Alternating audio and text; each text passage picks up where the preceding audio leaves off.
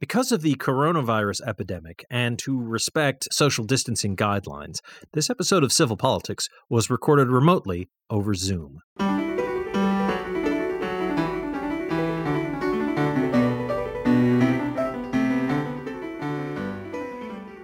Good evening and welcome to Civil Politics here on Valley Free Radio, WXOJLP 103.3 FM out of Northampton, Massachusetts. I'm Michael Dow, and I'm doing the show tonight on what is more or less our eighth anniversary.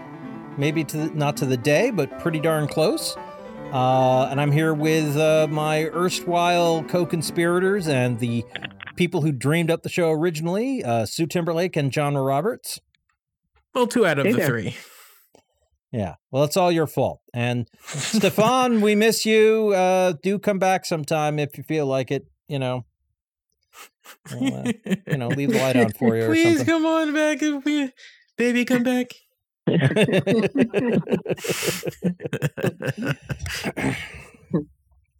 so, and uh, we're also we've got a pretty special episode here. Uh, this is another one of our uh, uh, upcoming election specialty thingies. Um, and what makes this one rather different is we have a r- return candidate guest. Uh, uh, welcome back, uh, Yvonne Gittelson. Thank um, you. I'm so happy Ms. to be here. Yeah, Ms. Gittelson, if you rec- if you may recall, was on our show two months ago, and uh, is still running to be the New Hampshire County Sheriff, uh, and is still currently the uh, corrections program director at the Department of Education. Uh, and you worked for several years at the Hampshire County uh, Sheriff's Office before switching to the Department of Education. And uh, you, uh, uh, well, in the primary election in September, you got what? what was it?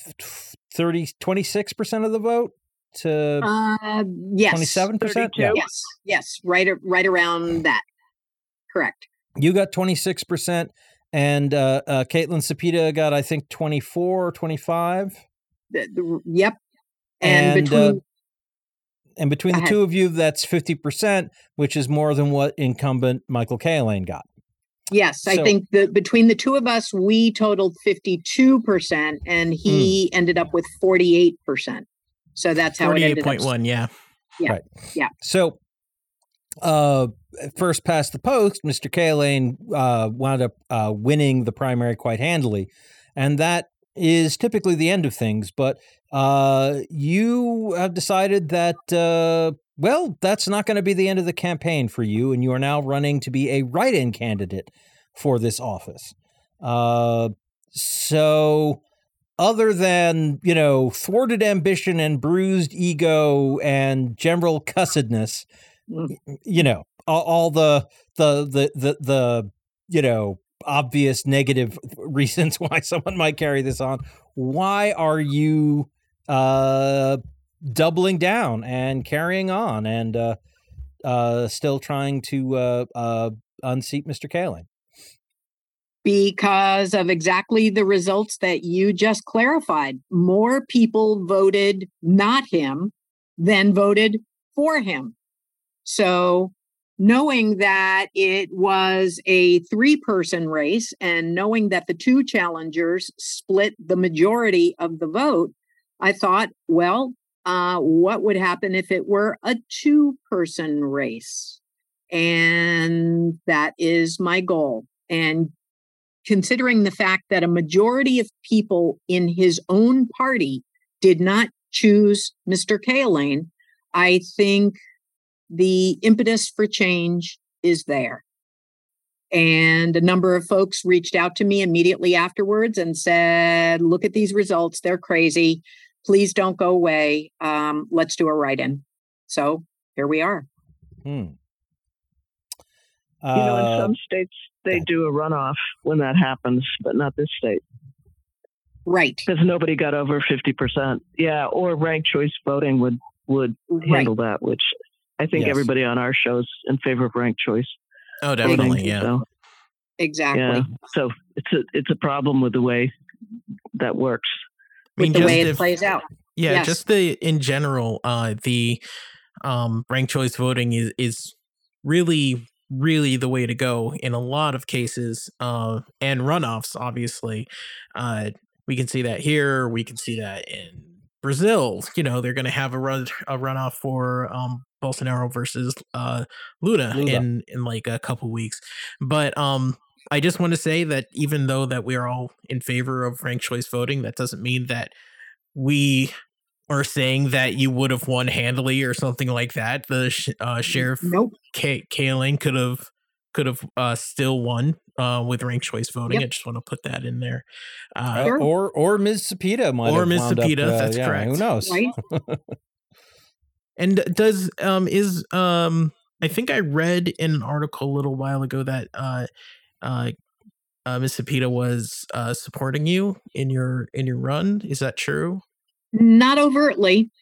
I've I've offered her the opportunity publicly on several occasions to join the campaign, but she has not, and also privately. We've uh, conversed privately about this, but she has not uh, overtly chosen to support me or anyone else.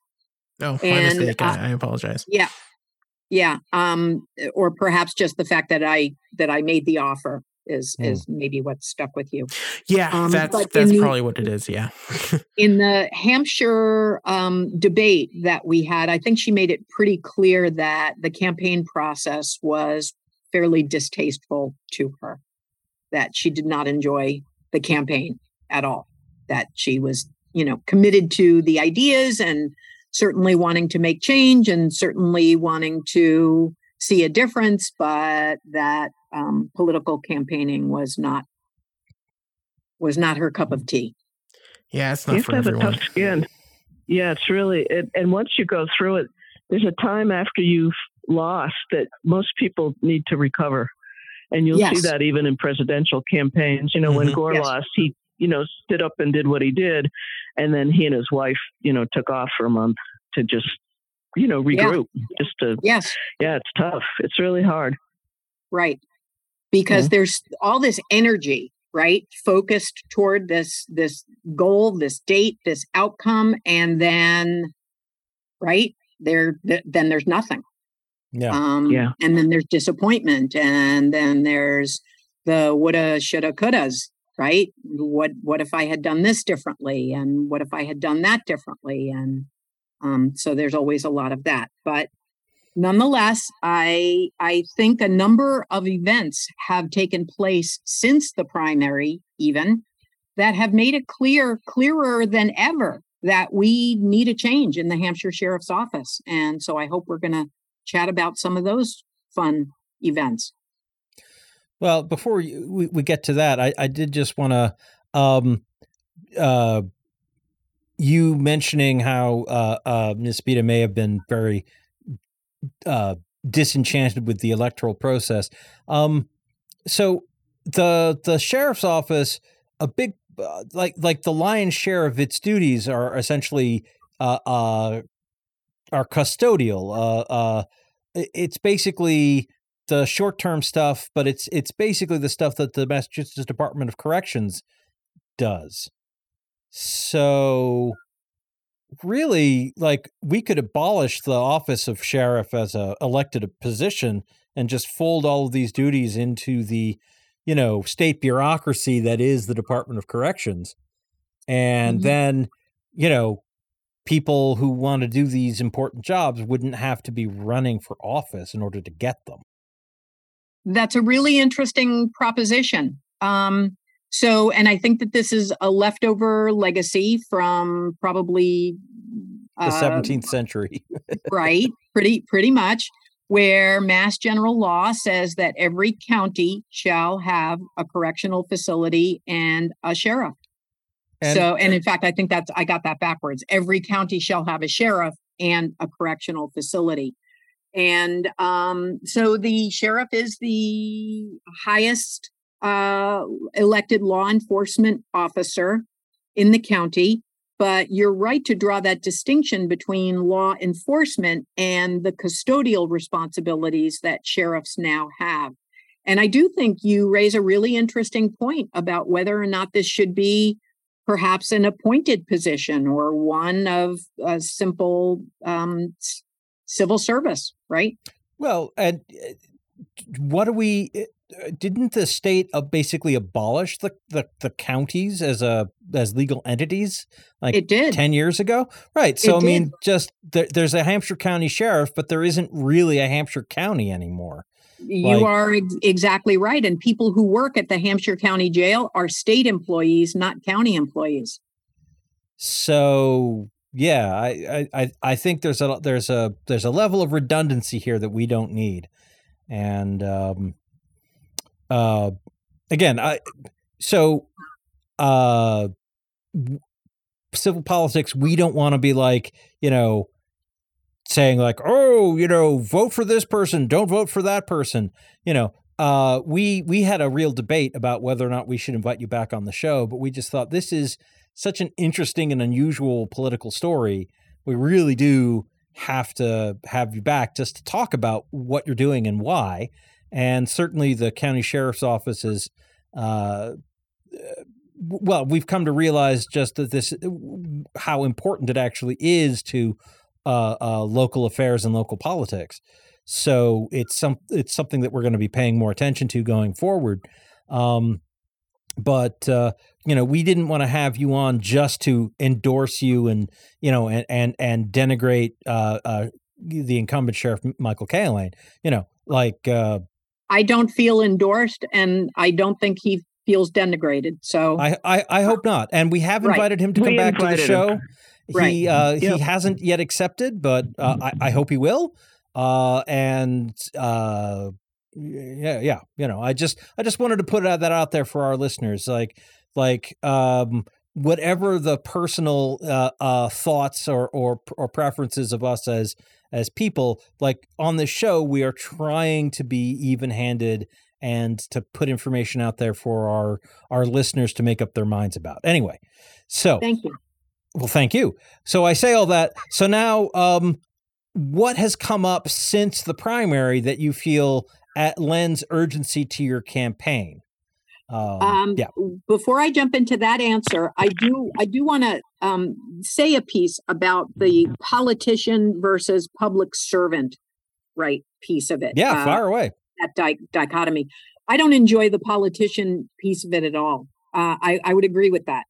That although I very much enjoy meeting people, telling them about the office, telling them about what's possible, explaining what goes on because I think it's a really fascinating little corner of our county. And the vast majority of folks in Hampshire County have no idea what goes on in the jail mm. or the sheriff's office in general. And once they begin to explore it, they're pretty interested in it. So uh, that part is is really really cool. I've enjoyed that going to the different towns, meeting a variety of different people. That part has been really really fun. The mm. political the running for the office the worrying about you know am i making headway? Am i am i gaining votes? Am i turning people off? I don't enjoy that part of it at all. Really all i want to do is i just want to get to work. I just want to get in there and do the job. That's that's who i am. So uh, that's what i'm really looking forward to and and hoping to do but to come back to the question you asked is, you know, what has happened and what is continuing to drive the campaign.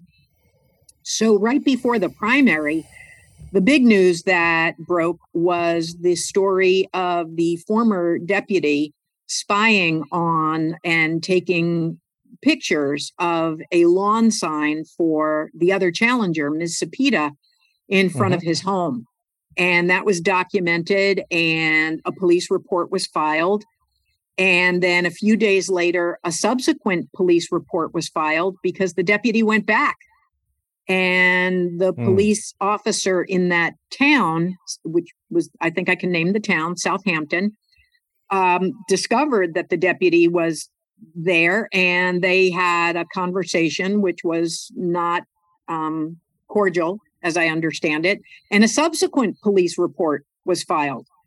And because that information was so alarming to so many people, the fact that this person who is paid by taxpayer dollars in the middle of the day, left her desk at the jail, went to this lieutenant's home, took a picture of this lawn sign for the other challenger, um, and, and driving a state vehicle while doing it. Correct, driving her state vehicle while doing it. This this I think blew everybody's head off that this was going on.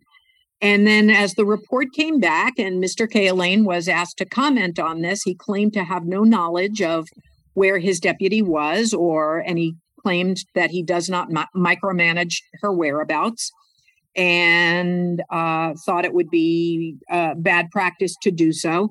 But I can tell you, I want to speak to that issue because DOC safety standards require that every jail person must, every employee of the jail must be accounted for at all times. And let me tell you why. If there were to be a fire inside the facility, and they did not know whether or not the deputy was on site or off site, firefighters might still be going into that building looking for her if they had no idea of her whereabouts. Mm. I hmm. can tell you that when I worked there, when I left, we had to sign in and sign out. In fact, we punched a clock. So that idea of him claiming not to know her whereabouts, I have a hard time believing that. And I have so, a hard time believing that he had no idea what her activities were about as well. well. So just a DOC Department of Corrections guidelines. Yes. So yes. the Department of Corrections guidelines for the state, um, the, the sheriffs have to follow those, even though they are independent of the Department of Corrections? Correct. And that's a really insightful um, comment to make because, on the one hand, sheriffs oh, well, have, you. you're welcome. On the one hand, sheriffs have ultimate authority over their facility, but they answer to the DOC. And when it comes to standards of safety, compliance, treatment of people in custody, all the various regulations that a correctional facility must follow, that all comes under the DOC. Uh, there are other agencies that also monitor facilities for compliance, like the Department of Public Health, for example. Um, the Department of Education monitors for compliance to its grant funding, for instance. But mm. for all of those different agencies, the, the big dog is still the Department of Corrections. And yes, that is standard facility policy.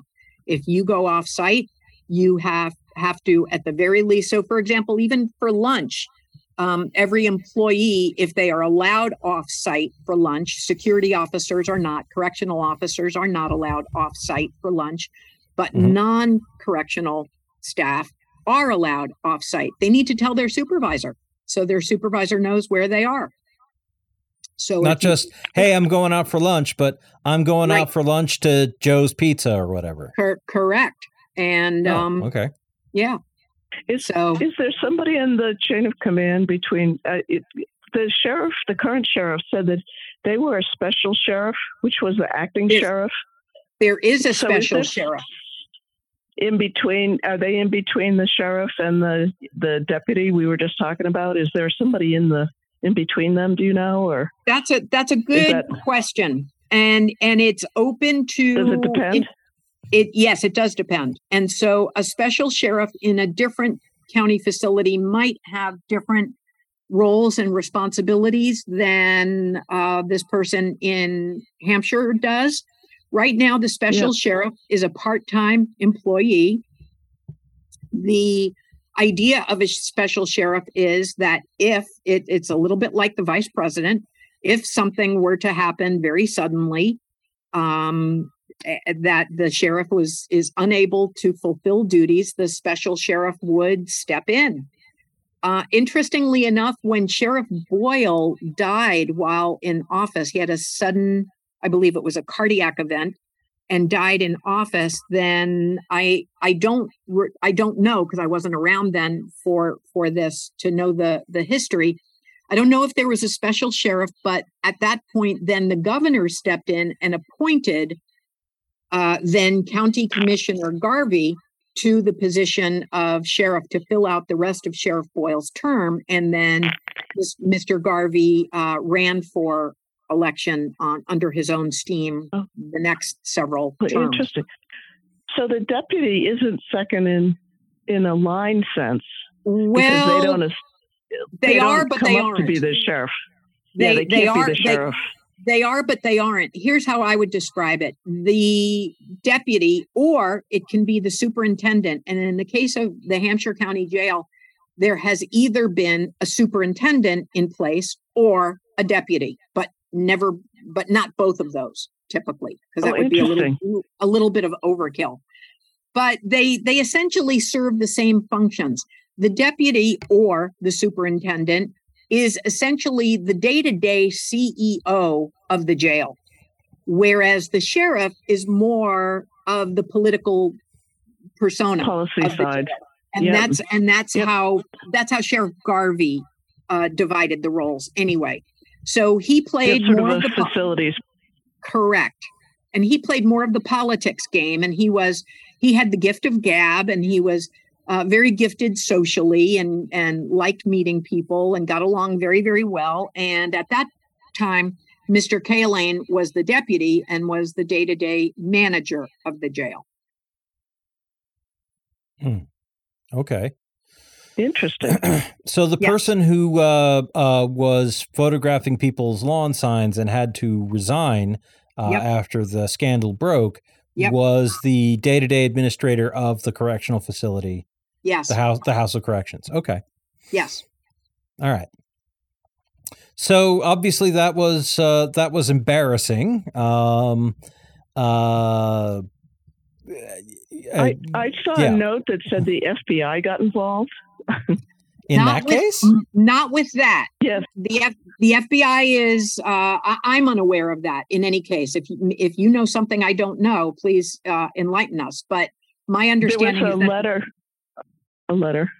yes, there. Uh, there. let me just, just sure. So the letter, the letter, um, which I somebody sent me a copy of it. Sorry, I should have mentioned it. I, I figured you knew about it. Um, the letter said that uh, the person who wrote the letter, it was their brother that was in the woodworking shop, and that they got visited by an FBI agent who left a card, and then they spoke to them Correct. about the so woodworking. so but those are two separate those are two separate um episodes so the thing True, with the deputy the thing with yeah the thing with the deputy and the spying on staff um, i have no knowledge of the fbi having any interest in that yet um so i don't think the fbi is involved with that the fbi is interested and did show up as a result of that letter, which showed up in the Gazette, where someone wrote about her brother's experience. And I was there when her brother was there. And I recall the work that he did. He did beautiful work. And she wanted people, and he wanted people, she asked his permission to be able to describe his experience. But uh, she wanted people to know uh, what his experience was there, which is that he felt as though he was used uh, for essentially factory labor for the benefit of senior staff while he was there, during which time he made some beautiful furniture and beautiful pieces. And I believe he also made uh, the kitchen countertops for the previous sheriff's vacation home in Maine. And this Oh, that was has nice of ra- him. Yeah, right. that- and was this has Garvey? raised yes. And, And, this uh, has Oh, boy. has and how has- much was the inmate paid for all that? 15 cents an hour Right by the state. by the state. By the state. With the wood having been either donated um, or the wood having been uh, provided by whoever the project was being made for. Hmm. And when um, Ms. Lombard wrote that letter on behalf of her brother and wanting to share her brother's experience, her concern, of course, was that he was not, um, although that woodshop was often presented as though it were a training opportunity, he was not ever given any further um, training in woodworking skills, nor was he presented with the opportunity to teach anybody else woodworking skills while he was there. He was essentially yeah. just put to work as factory labor, making nice furniture for senior staff. So I know he made some a, a pair of uh, baker's racks, uh, some nice shelving units, a very fancy dog crate. I re- recall seeing a bunk bed desk combo, like for a child. Uh, Did he make he anything made, for you? Uh, he made really nice stuff. Um, here's here's what he did do. Uh, so the quick answer to that is yes, he did. He also made gifts for some of the staff members and for another teacher in the education department. And he was also taking uh, classes with us. And for me, he made um, a small jewelry box out of leftover wood scraps. Oh. So he did do that. And, and um and did you request that he do that or did he do that I, I did not. you asking? Okay. I, I, did not. He he made those as gifts of appreciation when as he was getting ready to get released. Hmm. Okay. Well, uh, that's certainly a, a. You can certainly see why the FBI would be interested in that. And well, uh, yeah, yeah, we're, we're actually just at right at the uh, the halfway point of the show. So okay. let's let's put a pin in that. We'll play sure. some PSAs, promos, and station IDs and keep the FCC okay. happy. And we'll come back to, uh, well, what, whatever the point you were about to make about the that issue and the FBI's investigation sure. when we come back. But uh, this is Civil Politics here on Valley Free Radio. Please don't go away. We'll be right back. Table of Contents is a weekly music program that assembles an assortment of songs and sounds of many genres, and which may entail literally taking a random collection of musical sources off the shelf and giving them a turn on the table or spin in a CD or tape player. Each week presenting shows which can at times be organized and orderly, and at other times perhaps be not as much so, yet never dull. Tune in Friday nights, 10 p.m. till midnight on WXOJ LP, Northampton 103.3 FM. There are everyday actions to help prevent the spread of respiratory diseases. Wash your hands. Avoid close contact with people who are sick. Avoid touching your eyes, nose, and mouth. Stay home when you are sick. Cover your cough or sneeze. Clean and disinfect frequently touched objects with household cleaning spray. For more information, visit cdc.gov/covid19. This message brought to you by the National Association of Broadcasters and this station. Hey, this is Wendy, host of Valley Free Radio's Subculture Music Program, featuring new wave, post punk, indie, and electronic music from the 70s to today. Join me every Friday night from 8 to 10 p.m. here on WXOJ or stream it live from your favorite listening device at valleyfreeradio.org.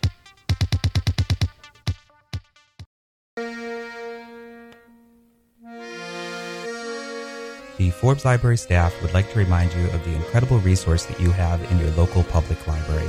We have tens of thousands of books for you to check out, music CDs, movies, newspapers from around the region, the state, and the country. We have a wide variety of magazines and free computer and internet access every day. We also have our incredible reference services there to help you answer particularly vexing problems. All of this is free, locally available at 20 West Street in Northampton, so come by and check us out in person or at www.forbeslibrary.org or call 587 1011 for more information.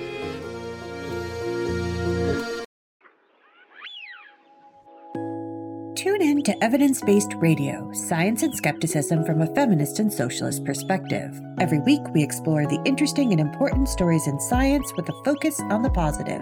Friday nights from 6 to 7 on Valley Free Radio, 103.3 FM, or at evidencebasederrata.com. That's 6 to 7 p.m. Fridays on Valley Free Radio. And we're back with Civil Politics here on Valley Free Radio, WXOJLP 103.3 FM out of Northampton, Massachusetts. I'm still Michael Dow. I'm still doing the show with Genre and Sue and our special guest, Yvonne Gittelson, who is still plugging away trying to get elected to be the Hampshire County Sheriff.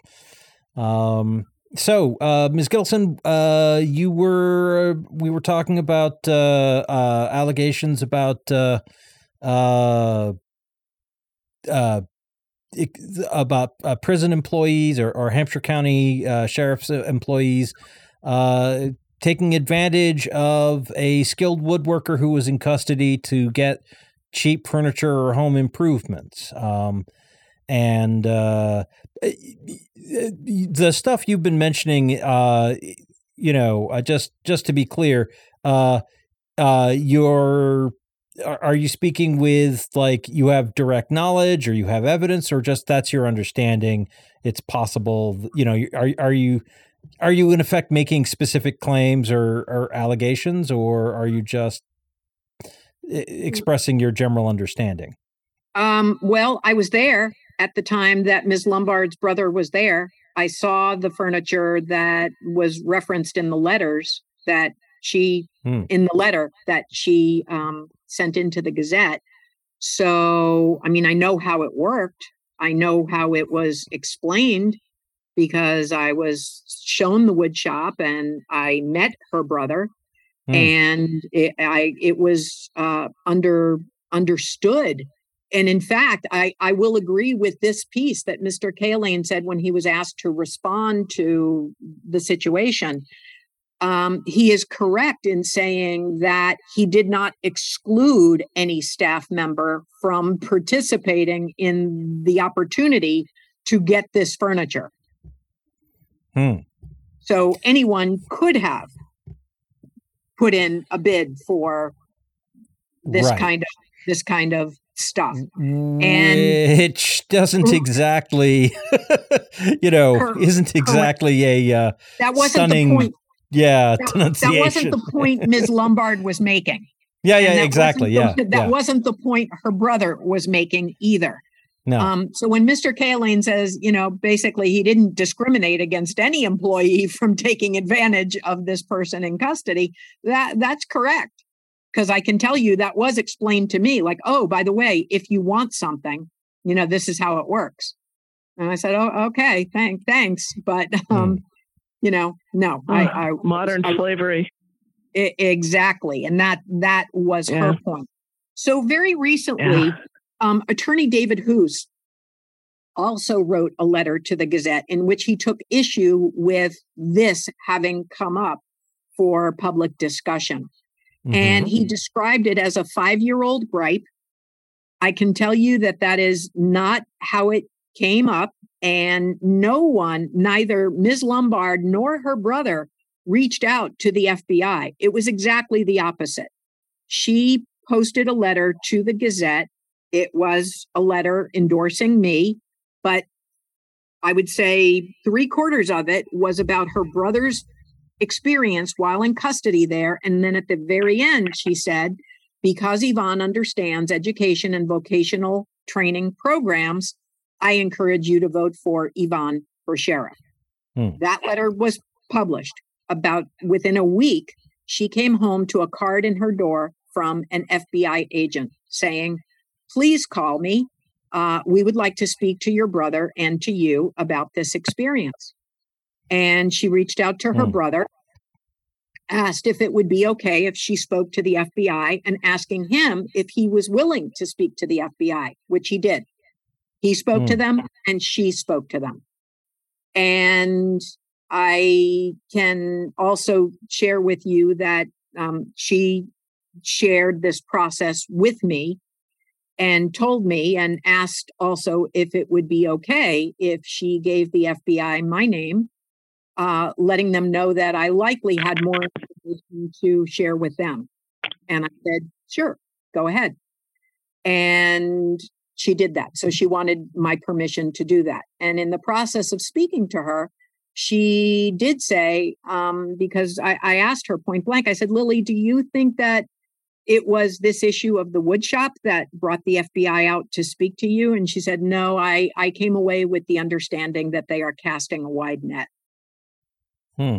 So it wasn't it wasn't this little issue. And and in fact, my response to her was, also along the lines of, well, in my experience at the Hampshire County Jail, in the scale of you know, problems there.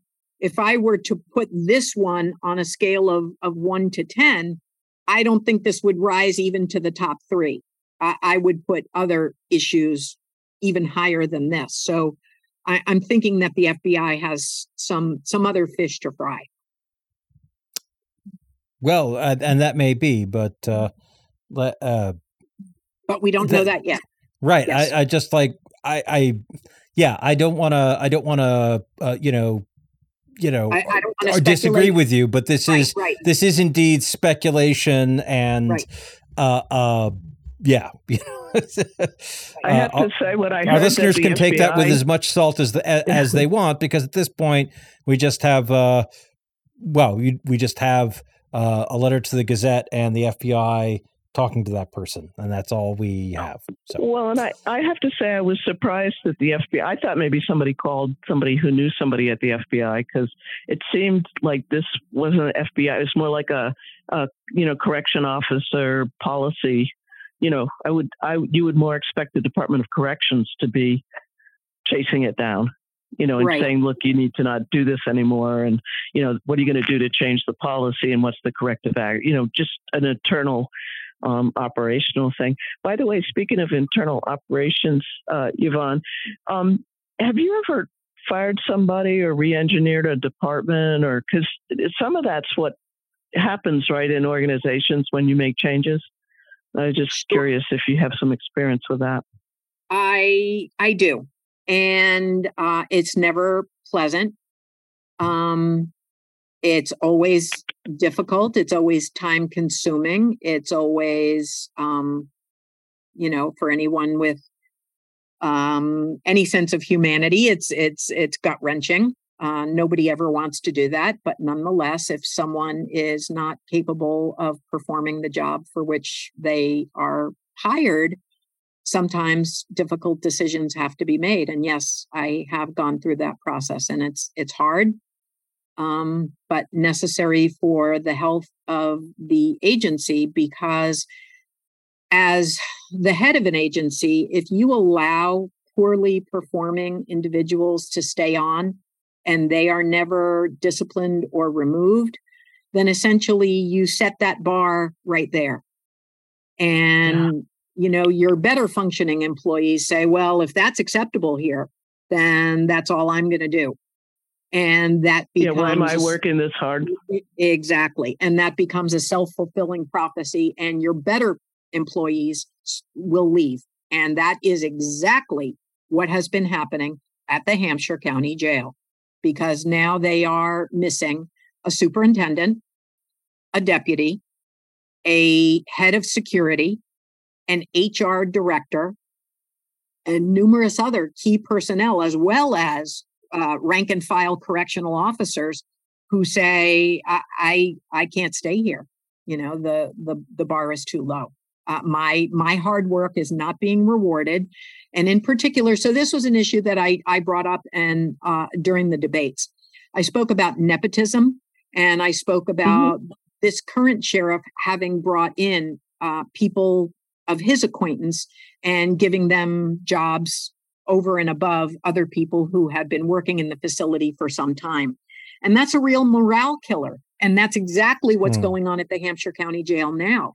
So I know for a fact that there are people there who've been working there for 10 or 15 years, hoping for good promotions. And when someone gets brought in from the outside and they are given a job because they are friends with the sheriff, that's what makes good employees leave.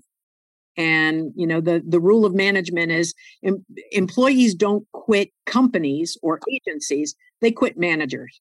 And I, I think that's exactly what's been happening now. Are, are is is the Hampshire House of Correction is that a is it a unionized uh, work site? Because the, uh, normal, like in unionized shops, yep. it's hard to sort of do that kind of thing because there's rules and yep so forth. So there is for the one, manager. Yes, there is one. There's one union, and that is for rank and file correctional officers and sergeants. Hmm. Anyone who is above that in rank, including lieutenants, and that comes back to the issue because it was a lieutenant that was uh, spied on, that was the subject of the police report.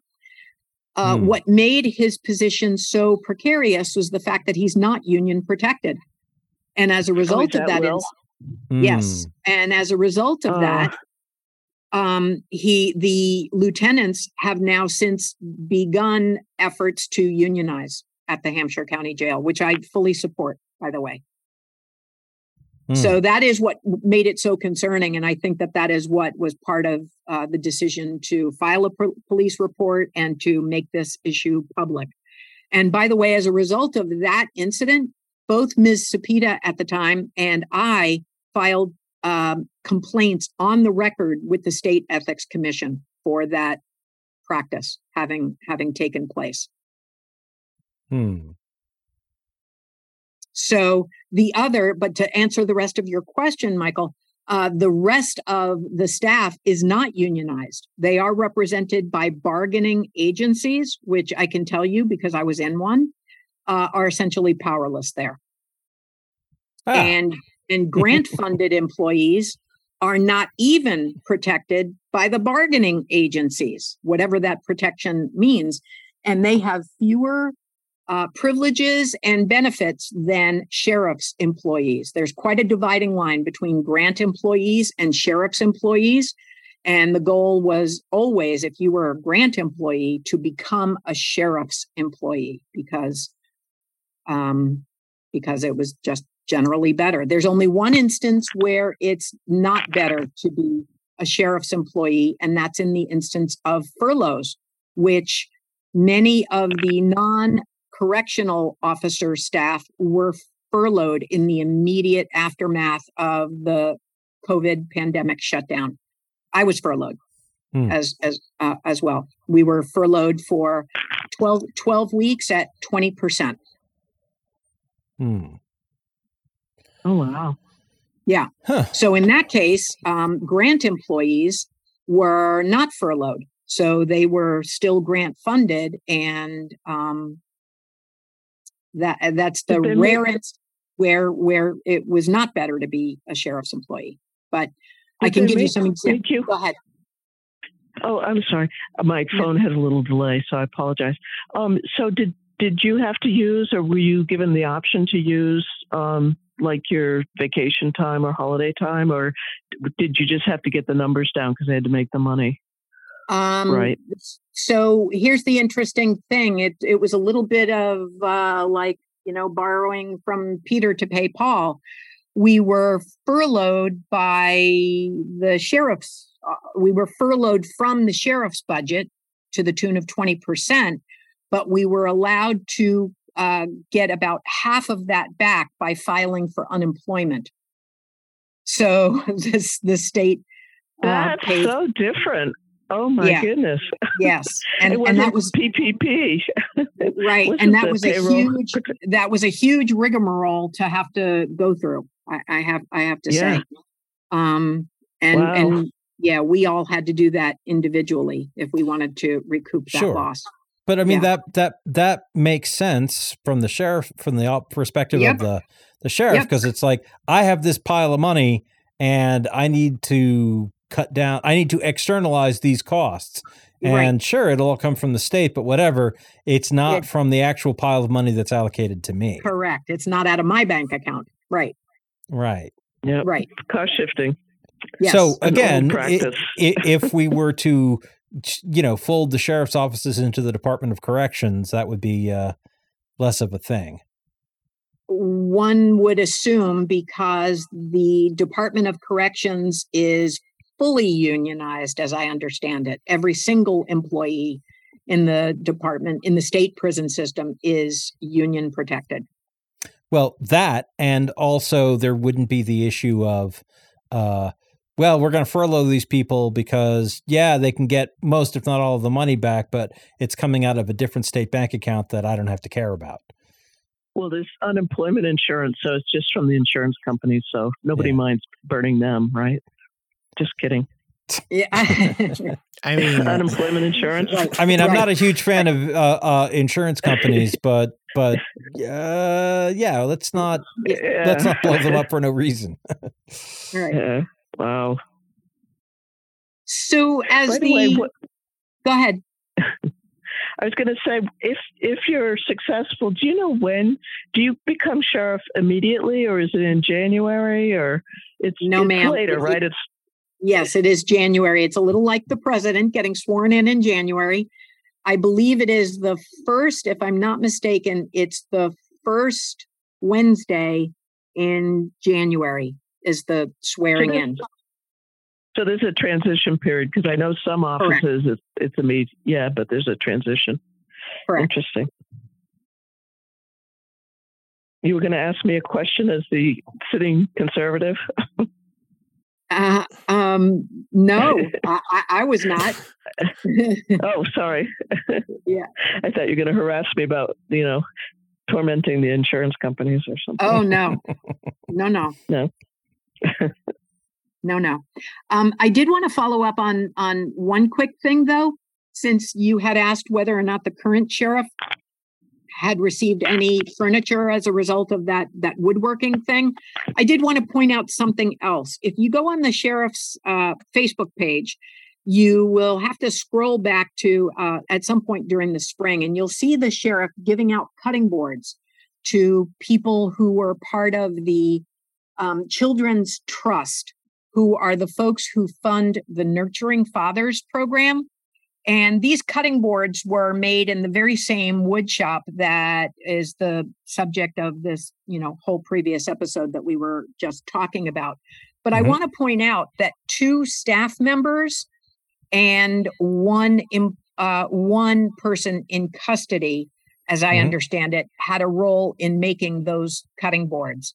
So that has raised a number of questions for some people as to why uh, folks who make pretty significant salaries are making cutting boards that the sheriff then gives as thank you gifts to people who provide funding for another program in the jail. Really interesting. Yes. So Hmm. the question many times as I was there, the question of taxpayer dollars and taxpayer salaries and how they are being used were questions that I contemplated myself or raised with other people and had a hard time understanding how these things were okay. Because every year we would go through a conflict of interest training, and there are an awful lot of conflicts that seem to come up on a regular basis there. Yeah, Can I and- ask? Oh, sorry, Mike. Well, I was just going to say, and you mentioned uh, that uh, Mr. Cahillane's predecessor, Sheriff Garvey, was actually uh, uh, uh, sanctioned or found in violation of ethics uh, codes by the state because he had inmates build a tennis court at his house. Yes, I don't know that they built it, but they did some work for it. And and you can Google that. That's that's fact. You Okay. can you, that'll come right up. All right. And well, he was trained we'll- as a social worker, right? Garvey was He- actually a social worker. He was you might be confusing him with Sheriff Ashe down in Hampden County. He was the social Oh, worker. okay. Sheriff Garvey was the educator, which is another reason why why I thought, you know, I would be the perfect person to be the education sheriff and I'm, you know, following in some well-trod footsteps.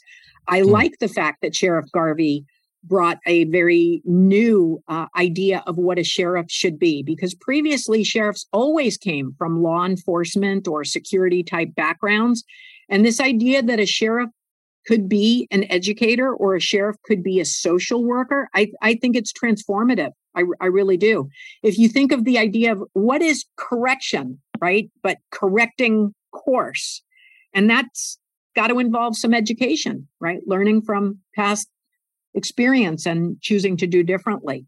So. So, do you have now, or will you get a tennis court at your house?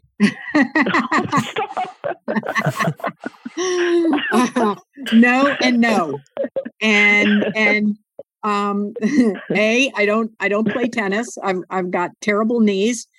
Um but no that's that's not my thing All right. I'd So, like to, uh, right. Okay. I'd like to Go ahead, switch genre. gears a little bit Sure. and talk about the um uh go back to your decision to to run a um a writing campaign. Um yes how difficult do you think this is going to be for you? i think it is going to be a challenge because it's not as easy as someone simply checking the box next to my name. So I have to ask people to assertively put my name in there. If so, that's one piece of it. If you're asking about the mechanics of a write in campaign, so we actually have gotten some good news from the various registrars of voters, which is that I've asked a couple of very specific questions. If mm-hmm. someone mm-hmm. misspells my name, will that automatically disqualify a vote for me? And what uh, several of the town clerks and registrars of voters have told me is that the rule they are supposed to follow is the intent of the voter. So okay. I asked the, the following very specific questions. I said, What if somebody misspells Yvonne? Because everybody misspells Yvonne.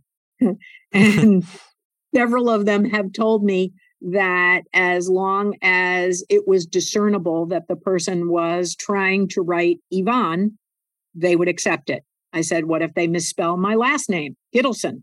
And they said, again, same thing. As long as it was essentially close enough and they could tell that the person was trying to write in my name, that they would accept that as valid. And I I asked a follow up question. I said, uh, since my lawn signs and my slogan has been Yvonne for sheriff, I said, what if somebody writes in Yvonne for sheriff? Would you accept that? And I was told um, by several town clerks, yes, and especially because I'm the only Yvonne running for sheriff. Luckily, my name is not John or Mary, right? Something very simple, and that there are not multiples of me that they would accept that as valid as well. So that's good news. That's great. So people yeah. just have to write your name. They they have to write in my name. What makes it what would make it ideal would be my full name, Yvonne Gittelson, and my address, 47 Main Street, Goshen, and that's what would be out on the ballot. So I'm not disclosing anything that violates my privacy because it will be violated um, come election day and already was on primary day. And then even more ideally, they put a uh, you know some sort of X or a circle and an X uh, signifying that they're voting for me. But simply the act of writing in is is considered you know an affirmative intention to vote for me. And are you getting uh, uh, uh, I think some candidates like when they're doing write-ins get stickers to put on there. Are you doing yeah, that? We're, yes, we're going to do probably a variety of some different approaches. Uh, since some, uh, most, I believe, of the towns in Hampshire County, with the exception of Northampton, Amherst, and East Hampton, I believe, they use scanners. So for the paper ballot folks, stickers would be absolutely the easiest thing to provide for them. But what we may also do is simply print up, you know, little pieces of paper that show what the ballot will look like and an arrow and, you know, write this information there and hand that out to people on a nice bright neon piece of paper. So uh I know that the hope is a huge landslide uh ticker tape parade um maybe uh skywriting or something like that. What but do you mean what... hope? That's that's the certainty, John. Yeah. Oh, that's the certainty. Oh wow. Yeah. Okay. Um yeah. but really, uh I'm sure that you've talked to people about this uh even before you decided to run as a write-in. What do you think um reasonably like what do you think your chances are? Um it's that's really hard to say. Uh, I am hopeful that this, you know, again, I'm coming back to the fact that more people voted not him than voted for him. So I'm hoping they all come my way and that we have a repeat of that, you know, that breakdown. I'm also really, really hoping to pick up some of the folks in Sue's camp who are outraged by the fiscal malfeasance that we now know has been going on on a number of different levels that that piece of it will be um, so offensive that they will come my way as well because I, am a tightwad when it comes to paying taxpayer money.